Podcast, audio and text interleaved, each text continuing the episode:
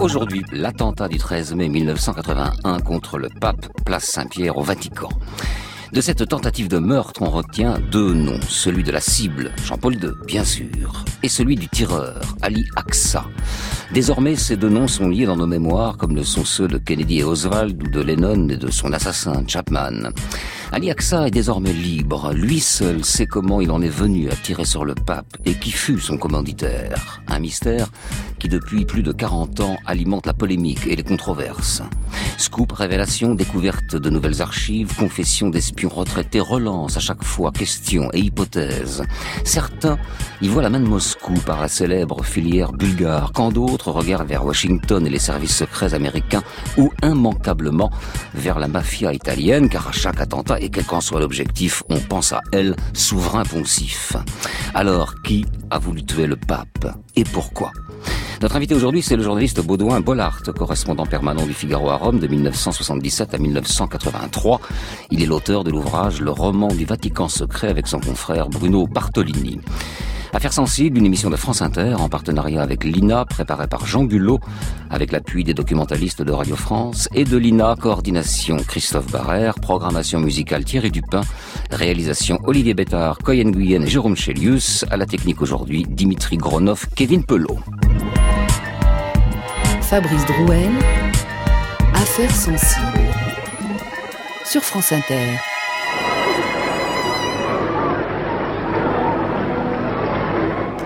16 octobre 1978, Rome, place Saint-Pierre. Les Romains et les chrétiens du monde entier attendent le nom du nouveau pape.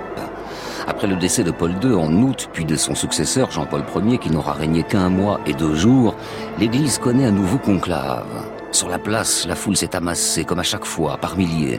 Elle attend religieusement, les yeux fixés vers le ciel et vers la cheminée de la chapelle Sixtine, qu'une fumée blanche veuille bien s'échapper, signe que le pape est élu.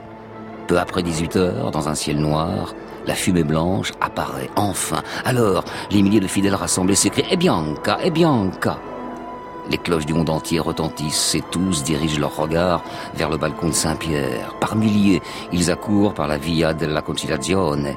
À 18h33, on confirme l'élection par les deux mots traditionnels Abemus Papam, puis on donne l'identité de l'élu. Il s'agit du cardinal de Cracovie, Karol Wojtyla. Stupéfaction. Le pape n'est pas italien, il est polonais. C'est la première fois depuis 1522 que la soutane du pape échappe à l'Italie. Quoi qu'il en soit, il sera le pape de tous les catholiques et portera le nom de Sibi nomen imposuit Ioannis Pauli. Il a pris comme nom, vient de dire le cardinal Périclé Felici, le nom de Jean-Paul II.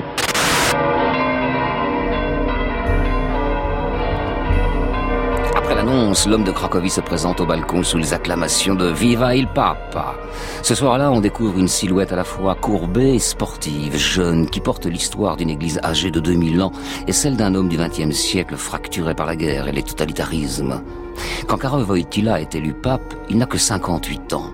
Né en 1920, c'est à l'âge de 22 ans qu'il rejoint le séminaire et le cours clandestin du soir donné par l'archevêque de Cracovie, monseigneur Adam Sapiea. Avec lui, il apprend les ordres, la souffrance des peuples et la résistance d'un pays dans l'horreur du nazisme.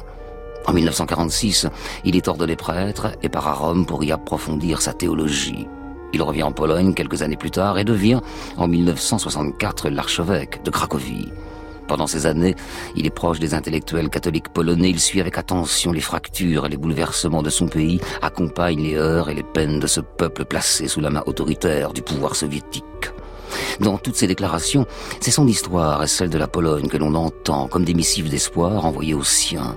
C'est le cas lors de sa messe d'intronisation le 22 octobre 1978. N'ayez pas peur, dit Jean-Paul II en s'adressant aux hommes. Ouvrez toutes grandes les portes au Christ. Ouvrez ces portes à sa protection salvatrice. Ouvrez les frontières des États, des systèmes économiques et politiques. Ouvrez vos cultures de civilisation, de développement. N'ayez pas peur.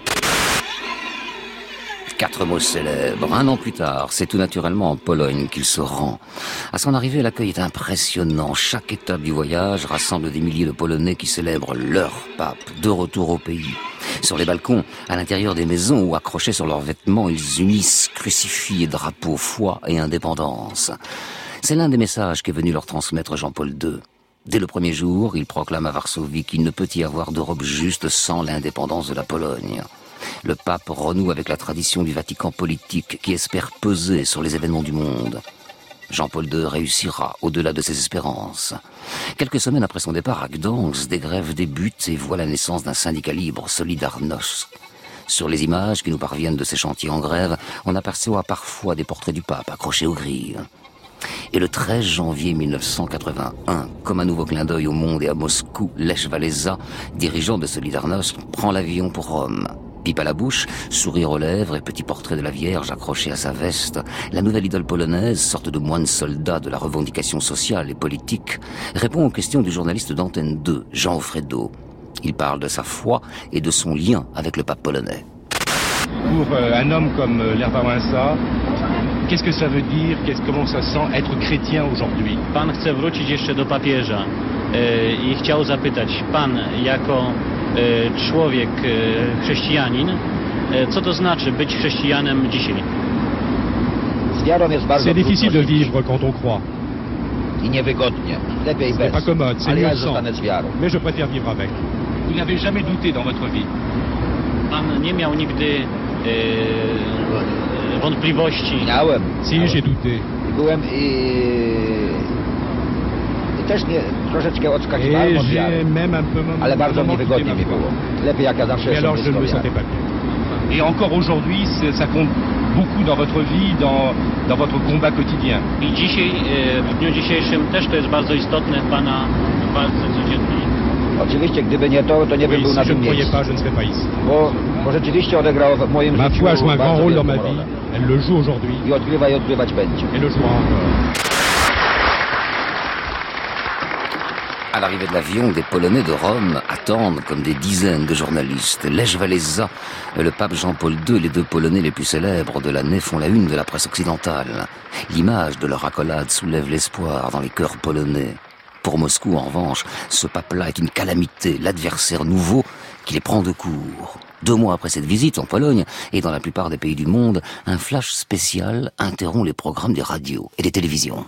Oui, un flash spécial pour vous indiquer que le pape Jean-Paul II aurait été victime d'un attentat à Rome. J'appelle tout de suite notre envoyé permanent dans la capitale romaine, Pascal Delannoy. En effet, c'est la RAI, la télévision italienne, qui vient à l'instant d'arrêter ses programmes pour annoncer cet attentat. Euh, voilà ce que nous savons, c'est quand il sortait du palais apostolique, donc place Saint-Pierre, que Jean-Paul II a été atteint, semble-t-il, de deux coups de feu. Le pape aurait été blessé, en tout cas il a été transporté immédiatement à l'hôpital Gemelli, qui est l'un des plus grands hôpitaux de Rome. C'est tout ce que nous savons pour l'instant. Je vous rappelle donc que, que la télévision italienne vient d'annoncer cet attentat contre Jean-Paul II. Nous n'avons absolument aucun autre détail pour l'instant. Je vous rappelle dès que nous aurons quelques informations. Alors, le pape est-il mort? Qui a voulu le tuer? 13 mai 1981, place Saint-Pierre, peu avant l'attentat. Depuis son élection, Jean-Paul II bouleverse les habitudes du Vatican. Il aime approcher les fidèles, être happé par ces hommes et ces femmes qui espèrent toucher la main et être bénis par lui. Chaque mercredi, une même scène devenue presque ordinaire, celle d'un pape pris dans la foule se mêlant aux pèlerins et aux touristes se répète. Et c'est donc le cas ce mercredi 13 mai 1981. Sous le soleil de mai, des milliers de personnes descendent des cars et sortent des métros environnants. Dans cette marée humaine dense, on trouve les habitués arrivés à la bonne heure pour être au premier rang et installer leurs petites chaises. Et puis, des inconnus d'un jour en provenance des quatre continents qui sont venus voir la star du Vatican après avoir visité les dizaines de boutiques qui vendent les mêmes reliques, crucifix miniatures et maillots de la S Roma ou de l'équipe nationale italienne, ces marchands du temple que Jésus, dans la tradition chrétienne, avait pourtant si fustigé. Sur les fontaines, certains acrobates de l'objectif s'installent. Appareil photo réglé, jumelles autour du cou, enfants sur les épaules, tous n'attendent plus que cet homme devenu demi-dieu, le pape Jean-Paul II. En fin de journée, il étreint la foule. On aperçoit d'abord une silhouette, puis la jeep blanche du pape, une Fiat Campagnola qui roule au pas. Jean-Paul II apparaît, vêtu de blanc, debout, surélevé dans la voiture. Il salue, embrasse les enfants, touche les mains et les visages, maître après maître. Alors tous ont les yeux tournés vers lui, avec une admiration qui traduit leur dévotion. Les passants, comme les gardes suisses et la police qui sont pourtant en charge de sa sécurité. À 17h17, dans le ciel de printemps, des pigeons de la place Saint-Pierre s'envolent. Le pape, lui, s'effondre. Dans la jeep qui s'échappe à vive allure, une tache de sang recouvre la soutane du pontife. Que s'est-il passé? Et puis au deuxième coup, euh, j'ai eu une réaction assez vive. J'ai dit, mon Dieu, le pape. Et effectivement, la personne qui était à côté de moi, ça devait être un Anglais ou un Américain, a dit, et le papa, le papa. Il était en train de filmer. Et aussitôt, nous avons entendu des cris les personnes s'affolaient, la, voiture est passée très rapidement à quelques mètres de nous, et ensuite, euh, quelques secondes après, l'ambulance partait à toute allure vers la clinique. Très vite, sur les télévisions du monde entier, on diffuse et on rediffuse machinalement les images d'une caméra de la télévision italienne postée quelques mètres plus loin.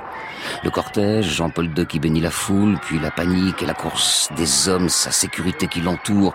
On a l'impression de revoir les images de l'attentat de JFK en 1962 à Dallas. L'effroi et l'inquiétude traversent une nouvelle fois les frontières, la stupeur est mondiale.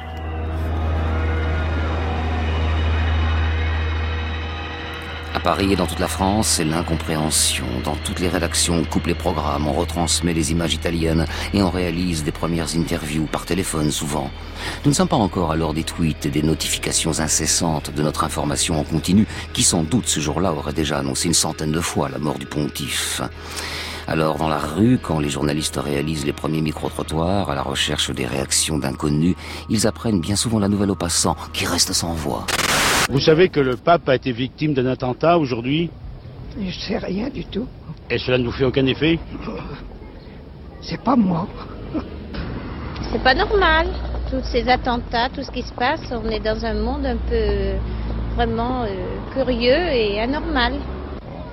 écoutez, en général, tirer sur un type, tuer quelqu'un, c'est vrai, ça se fait pas quoi. Je fais pas beaucoup attention à l'église, tout peut-être c'est un tort, mais euh, il fait le maximum le pape, il va à gauche, à droite, n'importe où pour essayer de faire la paix. Et maintenant, euh, vous dites qu'ils ont fait un attentat. C'est ignoble ça, moi je dis. C'est ignoble, hein, parce que c'est un homme, un homme comme il faut. alors, où c'est qu'on va? On va quand même à l'anarchie. Valéry Giscard d'Estaing, qui vit ses dernières heures au palais de l'Élysée, adresse un télégramme au cardinal Casaroli, secrétaire d'État au Vatican, où il parle de sa profonde émotion et de son indignation devant cet acte insensé. Il est en effet insensé de vouloir tuer un pape, qu'on soit d'accord ou pas avec lui, c'est reste un homme de paix. François Mitterrand, futur président, victorieux trois jours plus tôt du second tour de l'élection, déclare qu'il s'agit d'un acte qui frappe l'humanité tout entière en la personne de Jean-Paul II. Effectivement, de New York à Berlin, de Rio à Tokyo, des messes et des prières s'organisent spontanément. À Notre-Dame de Paris, des milliers de catholiques parisiens se rassemblent sous l'égide de Monseigneur Lustichier pour prier et espérer le rétablissement du pape. En Pologne, c'est la cloche du roi Sigismund de la cathédrale de Wawel à Cracovie qui sonne et des rassemblements naissent un peu partout près de la ville. Cracovie, l'ancienne capitale de la Pologne. La télévision et la radio interrompent elles aussi leur programme et laissent place au recueillement et aux déclarations de soutien. Lech n'est pas en Pologne. Depuis sa visite à Rome, il l'est reçu un peu partout. Et ce 13 mai, il est à Tokyo, d'où il réagit avec émotion au téléphone, sur Antenne 2. Je suis polonais, et le Saint-Pierre, cela veut dire quelque chose pour nous. Les sentiments ne se pèsent pas, ne se mesurent pas, quoi que j'ai pu éprouver. J'ai peut-être pleuré, j'ai peut-être perdu connaissance, mais cela ne se dit pas, pas publiquement. Et surtout pas par celui qui l'a ressenti. Voilà ce que je pense. Je ne pouvais que m'évanouir. Mais enfin, pourquoi avoir tenté de tuer le pape Et surtout, qui est responsable? Y a-t-il un lien avec son voyage en 1979 en Pologne Avec sa rencontre avec les Walesa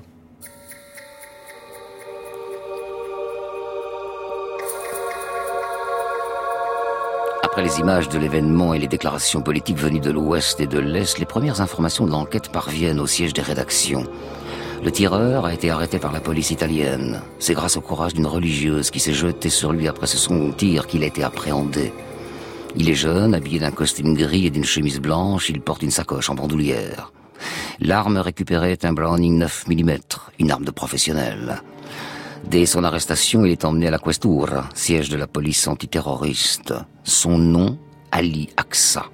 Il se présente comme le plus grand terroriste turc. Effectivement, chaque police et service de renseignement a une fiche sur lui. Âgé de 23 ans, il est recherché dans son pays après s'être échappé d'une prison. Il est même une célébrité du crime. En février 1979, il assassine à Istanbul en pleine rue le directeur du quotidien Milliyet, un certain Abdi Ipekchi. Les fiches de renseignement le classent à l'extrême droite. Il est membre des Loups une milice fasciste ultra-violente, bras armé du groupement nationaliste MHP, Parti d'action nationaliste turc. Après son évasion en 1979, il refait parler de lui en envoyant une lettre à différents journaux locaux où il annonce vouloir tuer le pape qui doit effectuer une visite en Turquie et qui, selon Aksa, est le commandant masqué des nouveaux croisés. Le voyage du souverain pontife en Turquie se déroule sans heurts, mais deux ans plus tard, Aksa met ses menaces à exécution. Le pape est désormais entre la vie et la mort. 34 minutes après le premier coup de feu, Jean-Paul II est en salle d'opération à l'hôpital Gemelli à Rome. Après plusieurs heures où la science vient en aide à la foi, une première conférence avec le chirurgien annonce l'état de santé du blessé.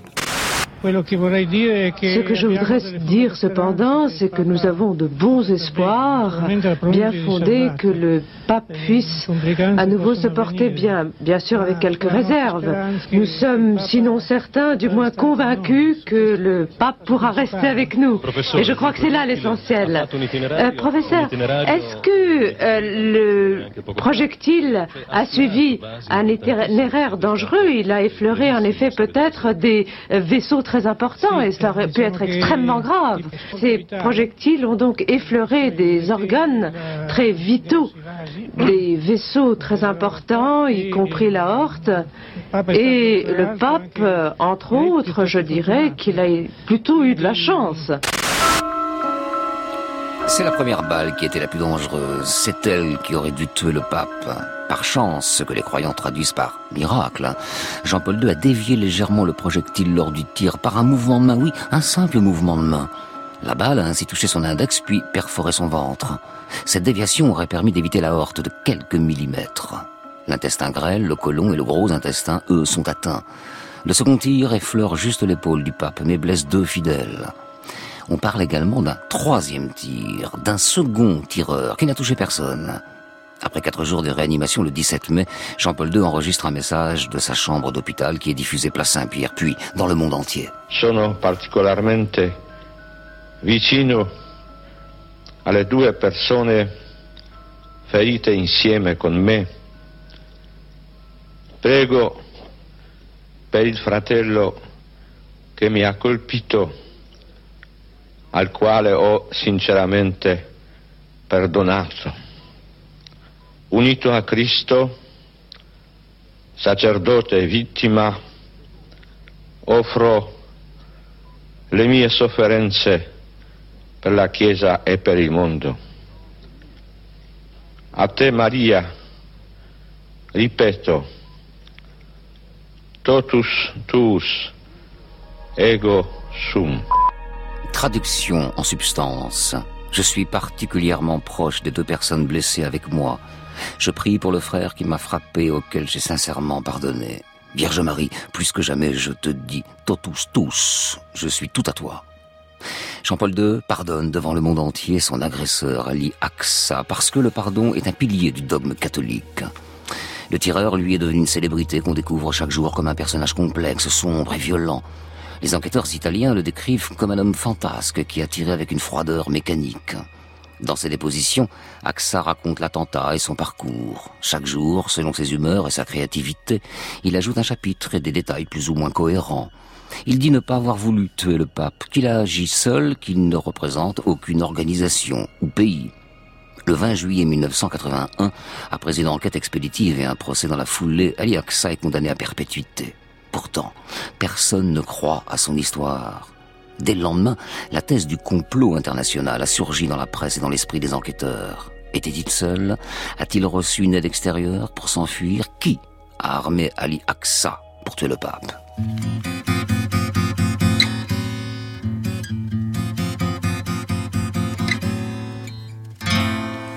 Tu n'as pas sommeil, tu fumes et tu veilles, t'es tout écorché. Comme un chat triste, perdu sur la liste des objets trouvés. La nuit carcérale, tombant sur les dalles, et ce lit glacé. Aller, venir, soleil et sourire sont de l'autre côté.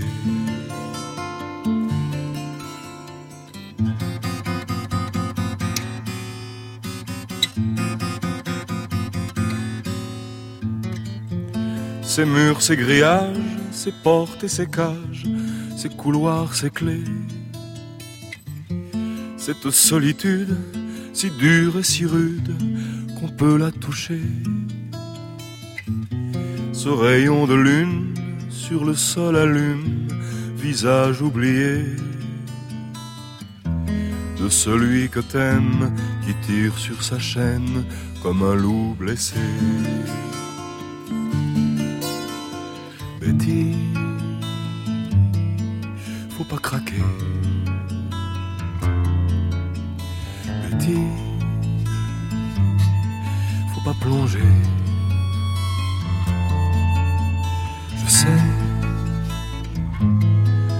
Ils t'ont couché là. Et puis, ils ont fermé leurs barreaux d'acier.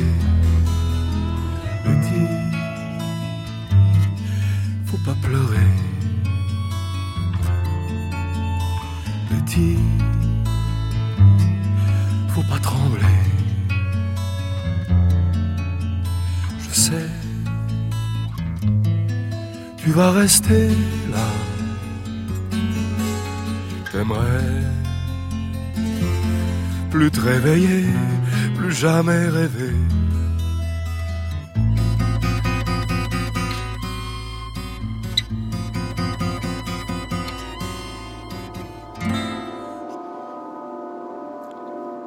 Le 25 novembre 1982, Sergei Ivanov Antonov, chef d'escale de la Balkan Airlines à Rome, est arrêté, inculpé pour tentative d'assassinat du pape Jean-Paul II. On découvre alors un homme au physique quelconque, moustache sur un visage rond, portant une paire de lunettes imposantes, sans haine ni passion, monsieur tout le monde. Mais c'est grâce à Liaksa que l'enquête redémarre. Depuis quelques semaines, le jeune Turc change de stratégie. Il décide de parler et accuse désormais les services secrets bulgares de l'avoir téléguidé. Le juge présente au tueur un album de dizaines de photos de ressortissants de Sofia. Il en reconnaît trois, deux travaillent à l'ambassade et le troisième c'est Antonov, justement, qu'il qualifie de chef. C'est le turc Béchir Tchelenk, célébrité de la pègre, qui l'aurait mis en contact avec les services bulgares. Le CV de tueur professionnel d'Ali Aksa, qui a déjà menacé le pape publiquement, fait le coupable idéal. Service secret, Vatican, Bulgarie, pègre, l'attentat contre Jean-Paul II, cet écheveau devient un nouvel élément de tension entre les pays des deux blocs. À l'ouest comme à l'est, on se passionne pour cette affaire. Partout, l'information fait la une. Les autorités Sofia et de Moscou trouvent ridicules les accusations contre ces services secrets. Un film est même diffusé un jour de janvier en prime time sur la télévision bulgare. Ivan Garelov, journaliste vedette, est habitué des sources secrètes livrées par des hommes de l'ombre des renseignements. Alors, alors il accuse l'Ouest de manipulation avec pour seul but de relancer, je le cite, la contre-révolution polonaise. À l'Ouest, Kissinger, l'ancien secrétaire d'État américain, n'est pas étonné des soupçons contre les services soviétiques, comme de nombreux journalistes américains d'ailleurs. Scoop ou manipulation, propagande ou enquête, la frontière est mince quand on reçoit des informations sur des affaires aussi sensibles. Chaque nouvelle révélation est suspecte, étrange et brouille un peu plus l'enquête. Aliaksa, lui, change de stature. De l'illuminé silencieux, n'ayant ni idéologie ni maître, il prend le costume du repenti qui accuse, comme lors d'une reconstitution où il crie au journaliste qui essaie de l'interviewer sa vérité, du moins celle du moment. Oui, ce sont les Bulgares. Alors maintenant, vous collaborez avec la justice. Oui, je collabore. Antonov est coupable. J'ai dit, l'attentat contre le pape a été fait par les services secrets bulgares. Avec Antonov Oui, avec Antonov. Aliaksa donne une somme invraisemblable de détails sur la vie, les passions d'Antonov, comme par exemple sa collection de bouteilles d'alcool miniature ou la décoration de son appartement. Après plusieurs mois d'investigation, le juge d'instruction Martel acquiert la certitude qu'un complot international est à l'origine de l'attentat contre le pape. Sept personnes sont renvoyées vers la cour d'assises. Sergei Ivanov Antonov, l'employé de la compagnie aérienne, deux autres Bulgares travaillant pour l'ambassade qui se sont volatilisés depuis, ainsi que quatre Turcs. Le juge Mattel informe de l'existence d'un second tireur, un autre Turc qui porterait le nom d'Oral Celik. Il est toujours en fuite. Le second procès de l'attentat du pape s'ouvre au printemps 1985, quatre ans après les faits. 27 mai 1985, Rome. C'est ici, au gymnase du Foro Italico, transformé pour laisser la place aux caméras et aux agents de sécurité que se déroule le procès de la décennie, celui des commanditaires supposés de l'attentat du pape. Dans le box des accusés, Antonov, mais surtout l'URSS et les services secrets bulgares, les affidés de l'Union soviétique, par réflexe pour ce qui concerne les Bulgares contre la Turquie, leur ennemi historique. Claire Sterling, une journaliste américaine, auteure du best-seller Le temps des assassins, sorti dès 1984 aux États-Unis, où elle revient sur les éléments de l'enquête, elle pose la question qui sont les assassins du pape? Les preuves que les turcs d'extrême droite qui sont euh, à côté d'Acha pendant la période qui compte sont tous, tous liés au service bulgare. Les ordres doivent euh, commencer là. On peut tracer la, ligne très directe euh, qui commence à à travers les lougris d'extrême droite qui sont liés à travers le trafic de drogue à la mafia turque basée à, à Sofia et qui travaille sous le contrôle des services bulgares.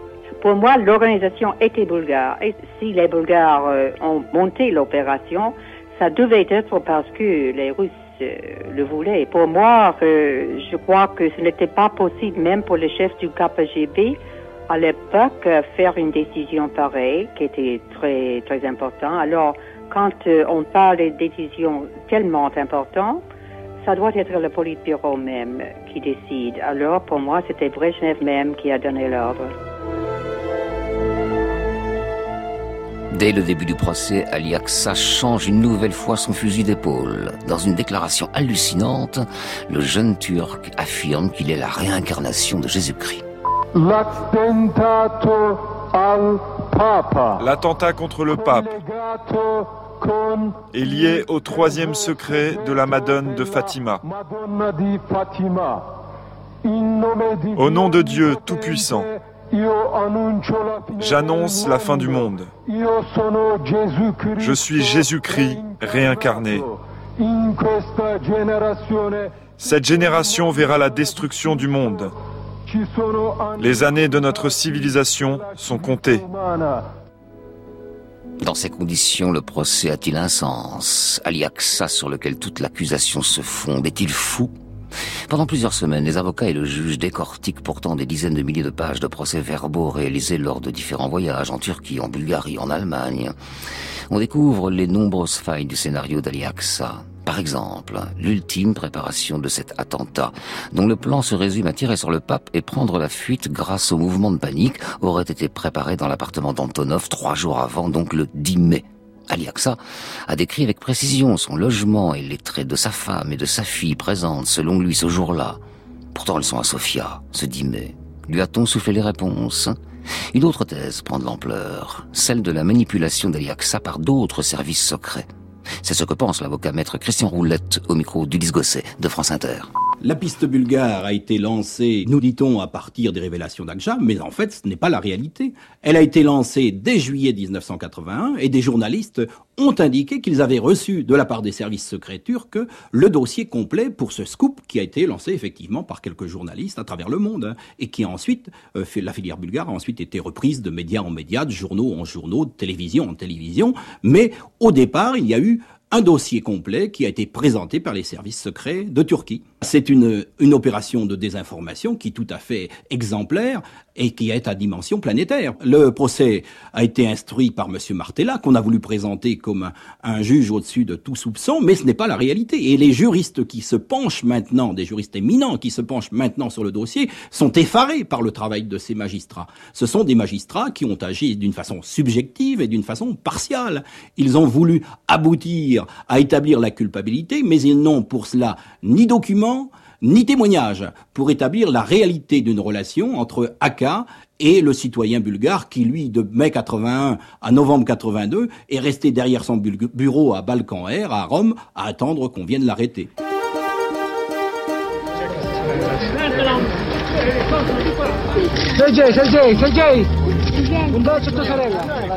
Le 29 mars 1986, après dix mois de procès, plus de 80 témoins interrogés, tous les inculpés bulgares et turcs sont acquittés pour insuffisance de preuves. Antonov sort libre du gymnase et embrasse devant les photographes sa femme et ses proches. Aliaksa lui retourne en prison purger sa peine. Jean-Paul II poursuit sa route de pèlerin, le corps meurtri par cet attentat dont il ne se relèvera jamais totalement. Pourtant, le 27 décembre 1983, encore convalescent, il rend visite aux détenus de la prison Rebibia, dont le plus célèbre n'est autre qu'Ali Aksa. Il le rencontre, lui parle pendant 20 minutes et lui offre un chapelet en argent. Jean-Paul II ira même jusqu'à demander sa grâce en 2000 au président italien Carlo Ciampi. Et il l'obtient. Le 13 juin 2000, Ali Aksa quitte l'Italie pour la Turquie où il est incarcéré pour l'assassinat d'un journaliste en 1979. Depuis 2010, il est libre, comme le second tireur Oral Chelik, qui vivrait entre Ankara et les anciennes républiques soviétiques. Alors, la question revient, puisqu'il n'y a pas de réponse satisfaisante. Qui a voulu tuer le pape? De nouveaux livres, de nouvelles enquêtes en Italie et à l'Est parus après la mort du souverain pontife relancent les différentes hypothèses, celles du KGB, de la CIA, mais aussi de la mafia italienne ou turque. Mais le plus étonnant, c'est cette déclaration de Jean-Paul II lui-même. Dans un voyage en Bulgarie en 2002, il confiait n'avoir jamais cru à la piste bulgare.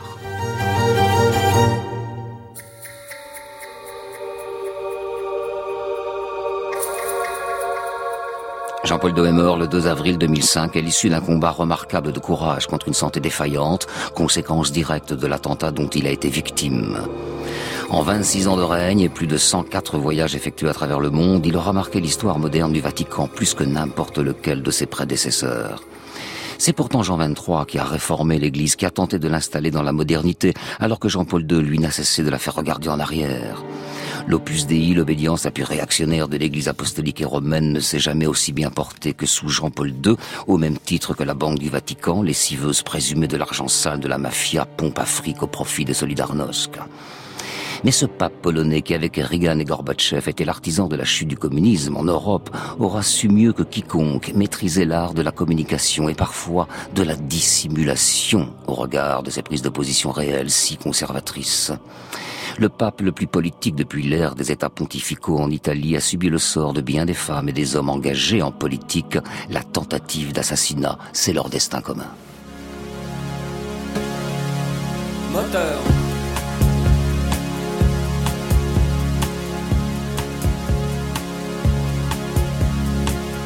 L'action se déroule dans ta ville, vue d'hélicoptère ou du haut d'un building. Et puis la caméra zoom avant jusqu'à ton appartement. Dou si soit-il. Yeah, yeah, tel est le nom du film, comme il est dit dans le scénario. Au plan de toi dans ton berceau, comme il est précisé dans le script lumière tamisée, flou artistique. Ainsi soit-il. Hmm, tel est le nom du film. Sur la bande son, une cloche qui sonne. Fondu, enchaîné sur la cour d'une école. Un lièvre, une tortue, trois mousquetaires et plus tard les fleurs du mal de Charles Baudelaire.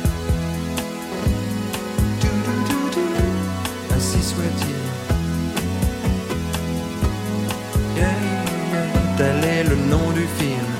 Autre séquence, autre scène, chant contre chant, gros plan sur elle.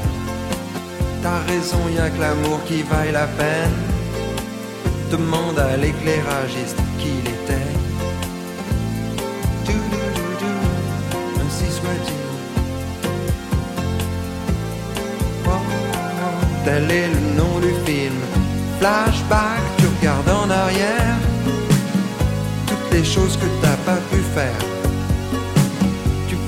disparaître dans le rétroviseur, mais personne n'a jamais arrêté le projecteur.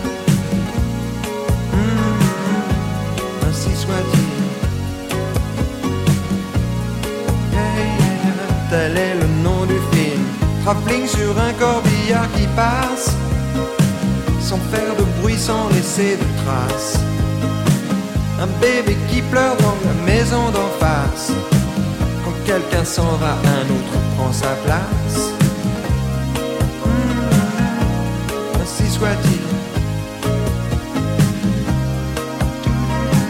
Tel est le nom du film. Alors la caméra zoom arrière et tu remontes dans l'hélicoptère.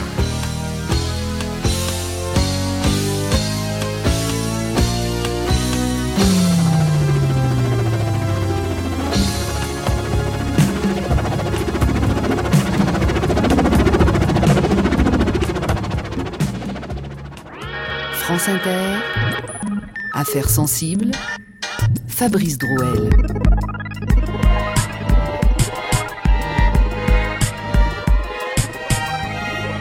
Affaire sensible aujourd'hui, la tentative d'assassinat de Jean-Paul II le 13 mai 1981. Nous allons en parler avec vous, Baudouin. Bollard, bonjour. Bonjour. Je rappelle que vous étiez correspondant permanent du Figaro à Rome de 1977 à 1983 et que vous êtes l'auteur, avec votre confrère Bruno Bartolini, de l'ouvrage intitulé Le roman du Vatican secret. Avant de vous poser la première question, juste peut-être une petite rectification. Il me semble avoir mis l'assassinat de Kennedy en 1962. C'est bien le 22 novembre 1962. 63. Voilà, c'est rectifié. Alors, avant l'attentat du 13 mai, euh, Baudouin Bollard, euh, quelle était, l'ambiance euh, des premières semaines du pontificat de, Jean-Paul II, qui, est apparu vraiment comme un pape charismatique avec beaucoup de personnalité dès le début? D'ailleurs, il, va, il garder ça. Quelle, quelle était l'ambiance au Vatican? L'ambiance au Vatican, c'est difficile de, avec tant de recul, d'en parler. Mais il me semble que le principal aspect de son, du début de son pontificat, c'était cette espèce de pape sportif, ce pape qui tranchait tellement avec son prédécesseur, qui le pauvre n'avait régné entre guillemets que trois, que, que trois semaines. Le pauvre Jean-Paul Ier, dont on a dit d'ailleurs qu'il avait peut-être été assassiné lui, mais enfin ça c'est une autre histoire. Oui. En tous les cas, l'arrivée, l'arrivée de, de Jean-Paul II, Karol Wojtyla, le Polonais, ça a été une révolution dans tous les sens du terme. D'une part parce que c'était un Polonais, après tant d'années de finalement d'Italiens qui occupaient le poste, si je puis dire. D'autre part, un Polonais sportif, vigoureux, communicateur, communicant, un champion de la communication, comme vous l'avez dit, justement dans votre évocation. Et puis ensuite, il faut quand même pas oublier que nous sommes en plein dans la guerre froide, avec tout ce qui se passe en Pologne, la montée de Solidarnosc, M. Jaruzelski au pouvoir, le président Brejnev en URSS qui commence à prendre peur, on se dit qu'est-ce qui se passe? Est-ce que finalement nous n'allons pas vers la fin d'un système? Enfin tout ça, il faut se replacer dans le contexte de la guerre froide, je crois, pour bien comprendre l'impact qu'a pu avoir la nomination bien de Jean-Paul II au Vatican. Est-ce qu'on peut euh, extrapoler et penser euh, que son élection a été une élection politique? On pourrait se dire, bon voilà, c'est le hasard, c'est un Polonais qui est élu au moment où, trois ans avant, il y a eu la première grande brèche dans le glacis communiste, c'est-à-dire euh, Solidarnosc et les chantiers de Gdansk. Est-ce qu'il y a une, à votre avis, une, une élection politique de la part, euh, de la part des, des évêques et archevêques Écoutez, moi je suis pas, conclaves, oui. je ne suis pas un véritable vaticaniste, mmh. mais je pense qu'effectivement, les cardinaux ont voulu ont voulu finalement trancher dans le vif, si je puis dire. Depuis déjà assez longtemps, on pensait que il fallait changer, il fallait nommer à la tête du Vatican un non-italien.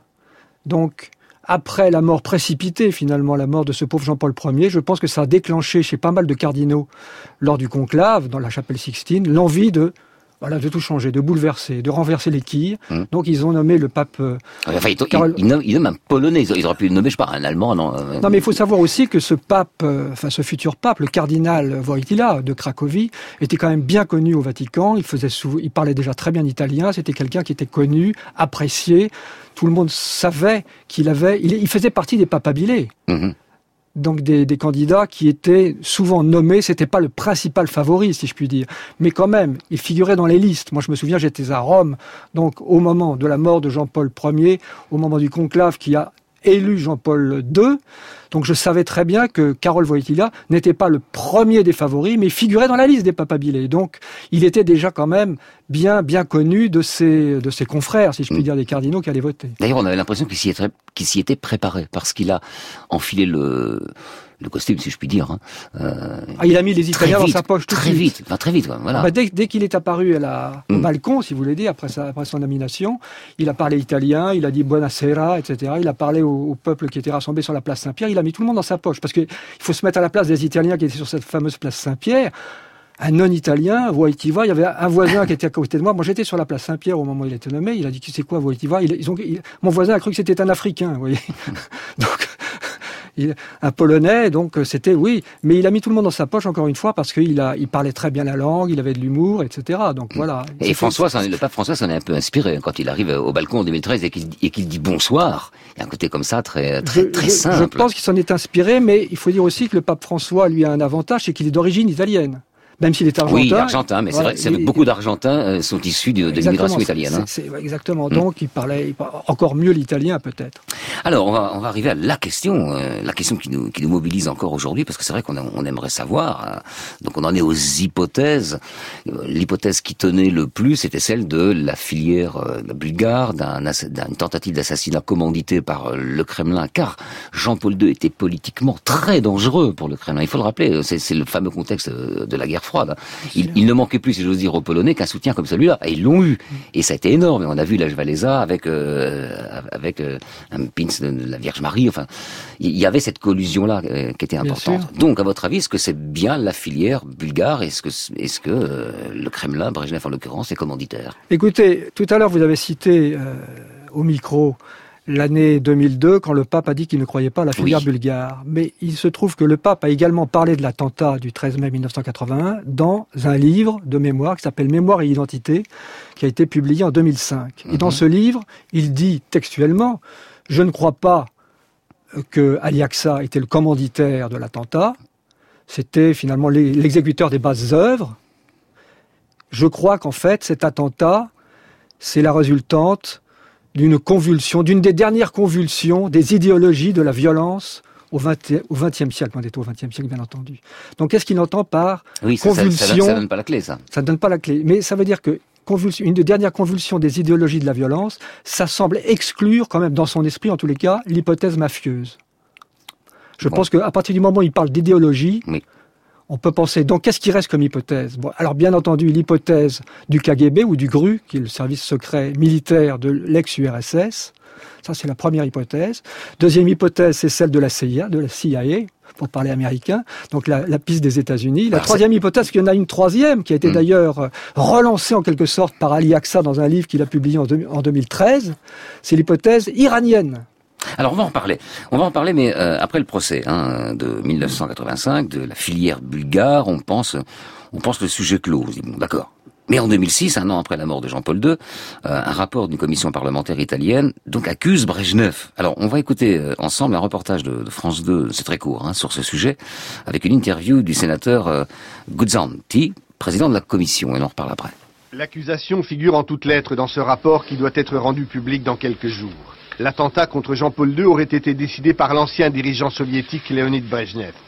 Une culpabilité évidente aux yeux du sénateur Gudzanti, président d'une commission parlementaire chargée d'enquêter sur les activités des services secrets communistes en Italie pendant la guerre froide.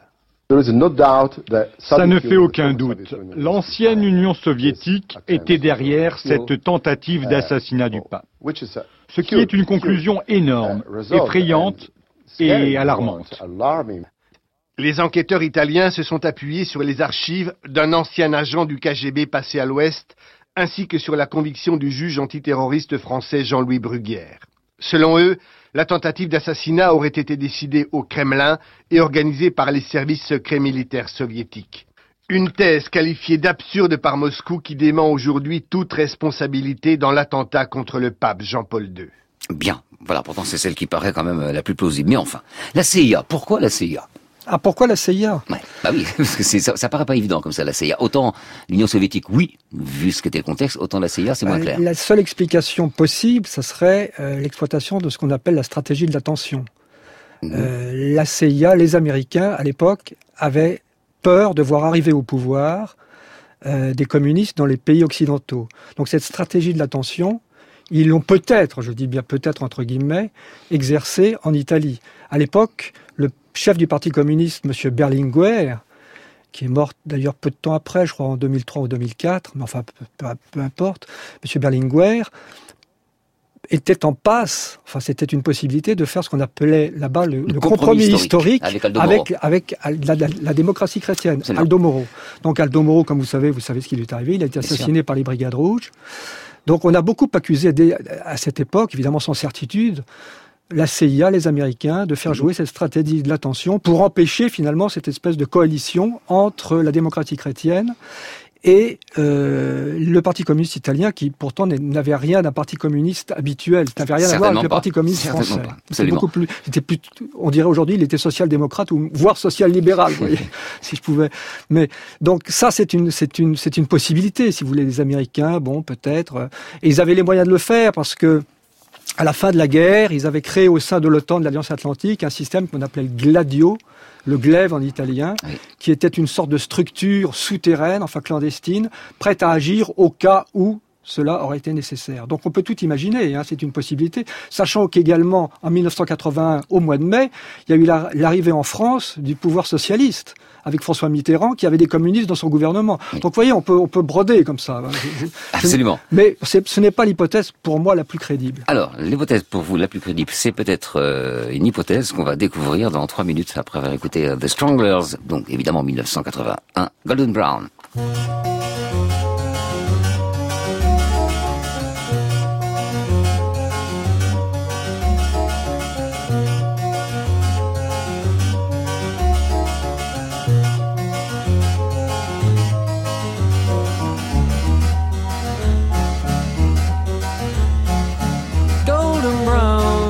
Texture like sun lays me down. With my mind, she runs throughout the night. No need to fight, never a frown with golden brown. Every time, just like the last, on her ship, tied to the mast, to distant lands, takes both my hands never a frown with golden brown.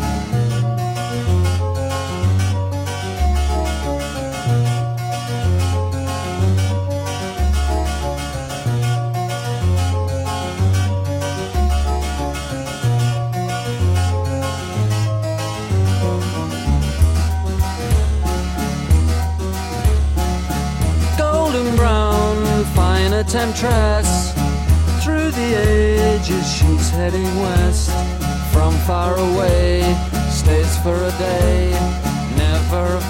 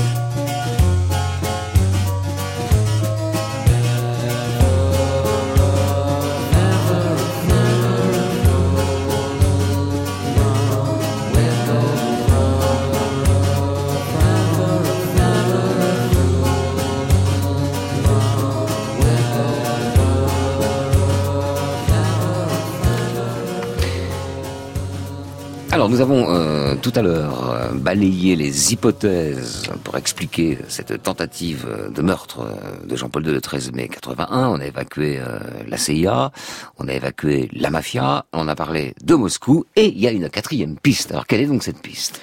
Alors la, piste de Moscou, elle est quand même la plus, pour, moi, la plus crédible, hein, encore une fois. Mais bon, voilà, effectivement. Parce que on sait très bien qu'à l'époque, l'URSS était de toutes parts agressé, si je puis dire, agressé entre guillemets. Il y avait les événements polonais, il y avait l'Afghanistan, il y avait l'affaire des euromissiles. Enfin, ça, il y avait beaucoup de choses. Hein. Il y avait vraiment un contexte qui, qui fait que on pouvait penser que M. Brejnev, en plus, était malade. Il a été remplacé peu de temps après par Andropov, enfin, qui était le patron du KGB. Donc, mais il y a une, il y a une autre hypothèse. Vous avez tout à fait raison. C'est, c'est l'hypothèse iranienne. Alors, pourquoi mais l'hypothèse oui, iranienne ben, l'ayatollah Khomeini était, Khomeini ou Khomeini, je ne sais pas comment dire, était revenu. Il avait quitté Nofle le château en France pour revenir à Téhéran. Absolument. Euh, en 79, quelque chose comme ça, comme deux, ans avant l'attentat. Et puis, euh, on peut on peut très bien imaginer que, alors évidemment, on n'était pas encore à l'affaire Roujdi, les, les fatwas lancés comme ça contre les, les, blasphémateurs de Mahomet, on n'en était pas là, bien entendu, mais enfin, c'était déjà euh, on le sentait venir, hein, en quelque sorte. Hein. C'était quand même pas un rigolo, ce cher ayatollah. Et il se trouve que dans un livre euh, publié en 2003, Ali Aksa, qui évidemment n'est absolument pas crédible, lui, parce qu'il a dit tout et n'importe quoi, il a changé de version 100 000, on l'a vu, fois, on l'a vu, a dit quand même que dans ce livre, qu'il a écrit donc encore une fois en 2013, pardon, je faisais une erreur, donc tout récemment, il y a, il y a à peine deux ans, il disait que la piste, l'instigateur de l'attentat, c'était l'ayatollah Khomeini. Alors c'est quoi? Parce que l'ayatollah il, voyait une rivalité d'une autre confession avec, un, bah, avec une autre influence politique, c'est ça? Oui, non, mais on en revient à ce que vous disiez tout à l'heure dans votre dans votre émission, à savoir que Ali Aksa, après avoir assassiné le journaliste de Milliyet, là, le rédacteur en chef de Milliyet, avait pondu, écrit, rédigé une tribune libre dans un journal avant la venue du pape Jean-Paul II à Ankara disant que finalement c'était le retour des croisés, patati patata. Donc, euh, vous voyez, dans cette optique-là, on peut imaginer que que, que les, le nouveau pouvoir iranien était tenté. Bon, je n'y crois pas trop, mais enfin bon, c'est une hypothèse, donc il faut la citer. Dernière hypothèse, peut-être à, alors exclure le, la tentative euh, de meurtre d'un homme isolé, un cinglé. Et elle tient pas beaucoup celle-là, parce qu'il y a quand même, on voit bien dans le procès, il y a d'autres personnes qui interviennent. Bah, oui, euh, je pense que Ali Aksa est à la fois un mercenaire, d'abord un mythomane, certainement un mythomane, et ensuite un mercenaire. Donc il a travaillé, à mon avis, comme ça, au coup par coup, pour celui qui lui donnait de l'argent. Donc il a pu travailler très bien pour l'extrême droite, comme pour l'extrême gauche, comme pour un, service secret comme le KGB ou le GRU du côté soviétique. Il aurait pu éventuellement travailler pour un autre service secret occidental. Voilà, je ne pense pas qu'il a, il a agi pour, pour l'argent, me semble-t-il. Hein, hmm. Me semble-il. Alors, vous disiez, vous, n'êtes pas un vaticaniste, c'est ce qu'on appelle euh, un spécialiste des affaires du Vatican. Un vaticanologue, oui. Non, vous avez quand même été correspondant euh, en Italie pendant plusieurs années. Vous avez couvert les, les voyages euh, du pape. Est-ce qu'on, est-ce, quelle trace finalement laissera Jean-Paul II? Alors, là, peut-être sur le fond, on a parlé du style, on a dit que c'était un pape très politique. Il semble que celui-là, François, soit aussi un pape politique, mais moins ouvertement politique. Hein. Il était euh, Jean-Paul II était partisan, il, il, le, disait. C'était le contexte historique qui. Mm. Mais oui, pas, non, mais c'était, c'était, il faut, il faut, encore une fois, il faut se replacer dans le contexte des années 1980, des années 80. Donc à l'époque, vous savez, euh, bon, la chute du mur de Merlin, c'est en 89, l'éclatement de l'URSS, c'est en 91. Donc tout ça se passe à peu près dix ans avant. Mais voilà, ça annonce tout ça. Donc mm. effectivement, le souvenir que laissera Jean-Paul II, c'est évidemment l'athlète de Dieu, comme on l'a, comme on l'a défini un jour avec justesse, parce que c'était un athlète et un, et un, homme qui avait une vigueur extraordinaire. Effectivement, un pape très politique qui a œuvré, si je puis dire, à la chute du communisme en Europe de l'Est, en Europe centrale et orientale et en, en Russie. Alors, il nous reste juste 10 secondes. On, peut vous confirmer que les problèmes de, santé importants de, Jean-Paul II ne sont pas liés qu'à l'âge. À partir du moment où il y a eu cet attentat, ça vraiment, sa santé s'est vraiment dégradée. Ah oui, il a été opéré deux fois de suite, ensuite en 92 et 95, je crois. Ensuite, mm. il a eu une opération de la hanche. Ensuite, il a eu Alzheimer. Ça s'est enchaîné, si vous voulez. Pendant dix ans après l'attentat, il était encore vigoureux. Mais après, il a été rattrapé, si je puis dire. À la fois par l'âge et l'attentat. Par l'âge et l'attentat. Merci beaucoup, Baudouin Bollard, pour ces euh, éclairages, ces explications que vous nous avez données euh, autour de cette histoire de la tentative d'attentat contre Jean-Paul II le 13 mai 80. Merci, au revoir.